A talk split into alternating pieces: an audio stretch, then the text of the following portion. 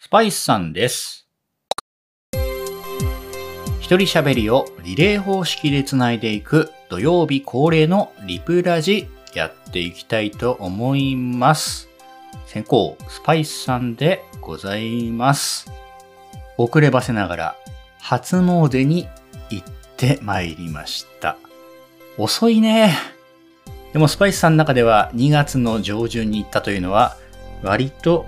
早い方だっていうのはね、あるんですね。昔はライブハウスやってた時なんかは年末年始というかね、12月31日年越しイベントをやって1月1日の朝には日の出頃にライブハウスを出てみんなで近くの神社にお参りに行くなんていうのが結構恒例行事だったりしたんですけれども30代入ってここ最近で言うと混んでる時に行くのもなーってまあそれがねお祭りっぽくていいっていう考え方もあるんでわかるんだけれども落ち着いたら行こうかなって思ってだいたい2月ぐらいになってから初詣行くことが多くなってきております。スパイスさんはですね、まあ、こだわってるというほどでもないんですが、東京は浅草にあります浅草寺に割とここ何年か行っておりまして、この浅草寺はね、1400年近い歴史があるということで、これ戦争や火災なんかの被害も受けたことあるんですけれども、何度も再建されて、現在の建物は1950年にね、再建されたものっていうことなんですけれども、なんか空気が好きなんだよね。あの中見世通りっていうんですか？あそこを抜けて、ね、本堂の方に行くっていう、あの風情が結構たまらないなと思ってるんですけど。あのね、中見世通りっていうのも、最も古い商店街の一つと言われてるって確か書いてあったかな。なので中のね、お店が入れ替わったりもしてるんだけど、まあ古き良きもあれば、その中に新しい風も入ってきてるっていう感じなのかなと思いながらね、まあ、2月の頭っていうところでしたけど、やっぱり混雑してました。で、めちゃめちゃ空いててもなんか味気ないからね、ちょうどいい混み具合って感じで、浅草浅草寺行ってきたわけですけれども、お参りをしてね、二礼二拍手ってやつですか。まあ、形はやりまして、えーお賽銭も入れまして、お祈りしまして、ねレトルトさんは、お参りするときによろしくぐらいしかやってないって言うんですけど、スパイさんしっかりね、願い事をいくつか伝えさせていただいて帰ってきました。で、やっぱ初詣ってことでね、おみくじ引きたいなっていつも思うんですよ。で、100円入れてね、いわゆるこう、缶みたいなやつをカランカランカランとこう回して棒が振ると出てくるっていう形のおみくじなんですけど、引いて、その書かれた番号の引き出しを上げて、紙を取ってそこに結果が書いてあると。これどうだったっていうとこなんですけどね。今日ということで、一番悪いものが出てしまったと。何を見ても、えー、良くないでしょうとか、今じゃないみたいなことが書いてあって、ちょっと我慢の時なのかな。逆に言えば今から上がっていくのかなっていう感じの、もちろん内容だったんだよね。これ、浅草寺の今日が出る確率ってのは、約3割と言われています。で、大吉、吉、半吉、小吉、末小吉、末吉、京っていう種類があって、まあ3割なんで結構な確率で今日が出るんだよね。で、これ神社によっては、お寺さんによっては、この今日っていうのを入れてませんっていうところもあるんだって。で、今日の確率はかなり低いですってところもあるんだっ。で、この東京の浅草寺に関しては、昔ながらの比率で、いじらずにやっているっていうところで、まあ伝統的なバランスを守られているという。逆に言うと、なんか今日が出たけど、うん、信じたくなる感じがスパイスさんはしておりますが、まああんまりね、おみくじを引いてどうってことじゃないんだけども、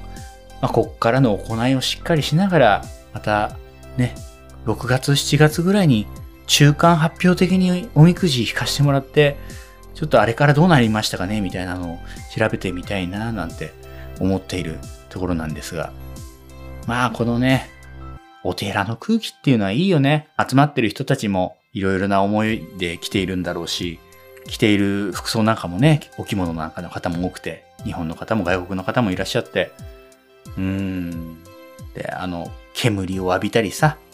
手を洗ったりさ、なんか身が引き締まる感というか、うん、なんかわかんないけど、よしみたいなね。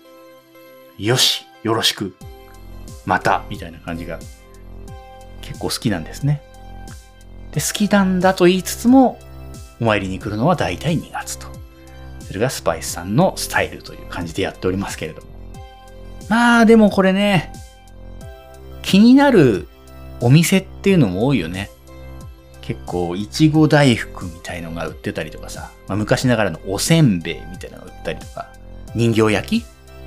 売ってたりとか、いろいろあるんだけれども、ちょっとそのね、中店帰りがけに気になったお店があって、こちらが、甘味三つ屋というお店です。ここはね、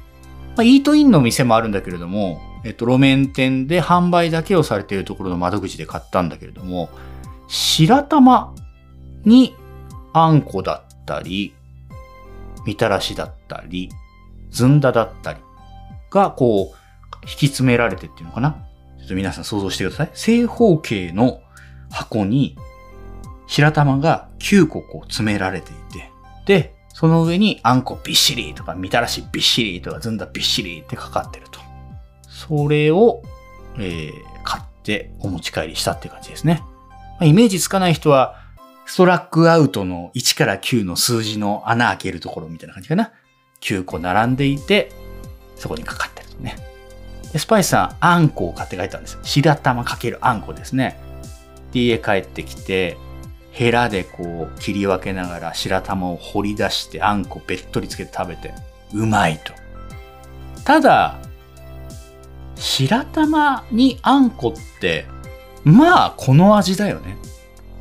想像していた、うん、これこれって味なわけですよ。ただ、買った時に受付のお姉さんから、この黒蜜をかけていただいてくださいって、お好みに合わせてっつっていただいたんですよ。白玉にあんこに黒蜜と。いや、なんか合わないっていうイメージはしないけど、あ、ここに追い黒蜜するんだっていうのをちょっとふと思いまして。1個目はそのままいったんだよね。で、2個目に黒蜜をかけてみたんですよ。で、食べたら、お、なんか味が締まるというか、いいじゃないか。想像を超えてきてうまいってなったわけですよ。で、これなんかの味に似てるな白玉、あんこ、黒蜜って思ったら、あれです。あんみつの味だね。あんみつの一部の味がするんですよ。口の中にあんみつっていう感じになって、なるほどね、と。まあ、食べてみて想像してみたら、ああ、それで腑に落ちるんだけど、食べてみるまでこれどうなるかわからなかったなっていうところで言うと、意外と白玉にあんこが乗っていて、追い黒蜜してくださいねって、そんな突飛なような気もしないんだけれども、かけてみて食べてみると、馴染みのある美味しいあの味が連想されるみたいなところで言うと、ああ、なかなかこの味変楽しいじゃん？美味しいじゃん？っていうのがあって、うん。皆さんぜひ食べてみてほしいななんて思ったんですが、今日はそんな流れでレトルトさんに質問したいことは、意外な味変をした組み合わせあれば教えてください。まあ、レトルトさんだけがやっているね、これにこれつけるとこれっぽくていいんだよみたいのでもいいし、とかお店で食べて、え、これとこれ掛け合わせたらこれみたいな味したじゃんとか、これめちゃくちゃうまいじゃんみたいのがあったら、ぜひ教えていただけたら嬉しいなと思っております。こんなところで前半戦終了したいと思います。またお会いしましょう。レトルトさんよろしく。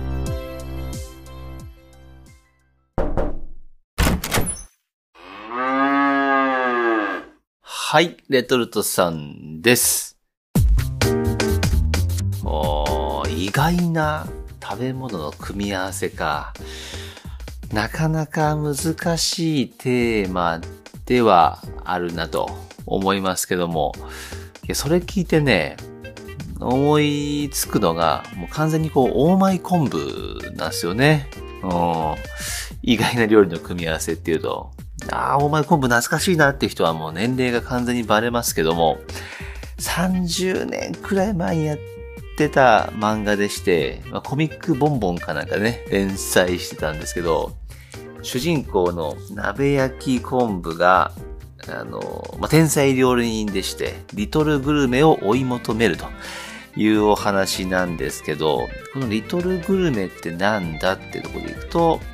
子供でも実現できる創作料理っていうね、いうのがテーマになってたんですよね。それこそね、あのー、その時流行ってたお菓子のヌーボーってお菓子を砕いて、キャラメルのハイソフトにまぶして、ハイヌーボーってね、いうお菓子を、新しいお菓子を作るみたいな、そんな漫画だったんですけど、これがね、いろんな創作お菓子とかね、こう作っていくわけですよ。で、それ作るたんびに、こうみんな食べると、まあ、美味しいっていう代わりに、オーマイコーンブってね、その料理を絶賛していくっていう、そういうことだったんですけどね、そこで紹介されてたね、リトルビールってありまして、このリトルビールっていうのは子供でも飲めるビールを作ろうって言ってね、こう鍋焼き昆布が考えるんですけど、麦茶とサイダーを1対2の割合で混ぜると子供でも飲めるビールになるみたいな。これを読んでね、マジかと。こんな簡単にリトルビールが作れるなんてっていうね、家でこう試してみた。これがね、驚くほどまずいんですよね。え？俺なんか作り方間違えた？みたいな。1対2で麦茶とサイダー入れるだけなんでね、これ間違いようがないんだけど、あれ漫画ではめちゃくちゃ美味しそうに飲んでたよな、みたいな。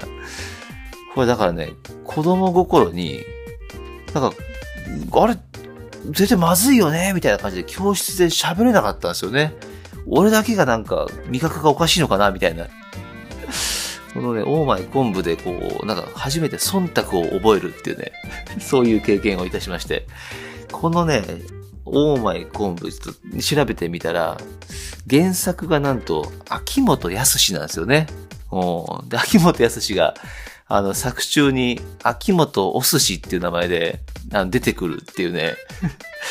本当に秋元康のこう守備範囲が広いなっていうね、思わされたわけなんですけども、これ小学校の時って、いろんなものを混ぜて食べるってことはしてたなって思いますし、あの、マグロの赤身にマヨネーズをかけると、大トロの味になんか感じるみたいな、そういう噂が出てね、家で実際に試してみたら、親にめちゃくちゃ怒られるっていうね、こういう経験がありますので、レトルトさんとしては、なんかこう意外な組み合わせをすると怒られるんじゃないかっていうね、トラウマがある。っていうことをね、思い出しましたね。うんまあ、ただ、あの、子供の時の意外な組み合わせでベストヒットといえば、ミルクせんべいの、こう、梅ジャムがけ。まあ、これ駄菓子としてね、まあ、ありましたけど、甘いせんべいと酸っぱいものをこう乗っけてね、こう意外な組み合わせでこんなにうまいのかっていうのはまあ、あったなと思いますね。だからレトルトさんオリジナルのレシピっていうのでいくと、うーん、まあそれこそ飲むヨーグルトって結構甘いじゃないですか。まあ、なので、あんまりごくごく飲めないなと思っているので、レトルトさんは飲むヨーグルトに無糖のヨーグルトをもう合わせて混ぜちゃう。で、それで飲むと、すごい爽やかな、まあ、ヨーグルトドリンクになるということでね、結構やってるんですよね。うん。もう驚くほど普通の食べ物だなっていう感じがしますが、これがレトルトさんの限界かなと、えー、思っております。ということで、えー、本日のテーマは、まあ、意外なね、食べ物の組み合わせということでお話しいたしましたが、いやいやいやいや、レトルトさん、もっと美味しいものってね、意外な組み合わせで美味しいものあるよとかね、オーマイコープ懐かしいよねとかっていうね、コメントとかは、ぜひぜひ、あの、SNS 等で、えーいただけるとありがたいなと思いますので、ぜひぜひフォローとね、コメントいただければと思います。ということで、えー本日の、えーリプラジは以上としたいと思います。また、お耳にかかりましょう。さようなら。僕歴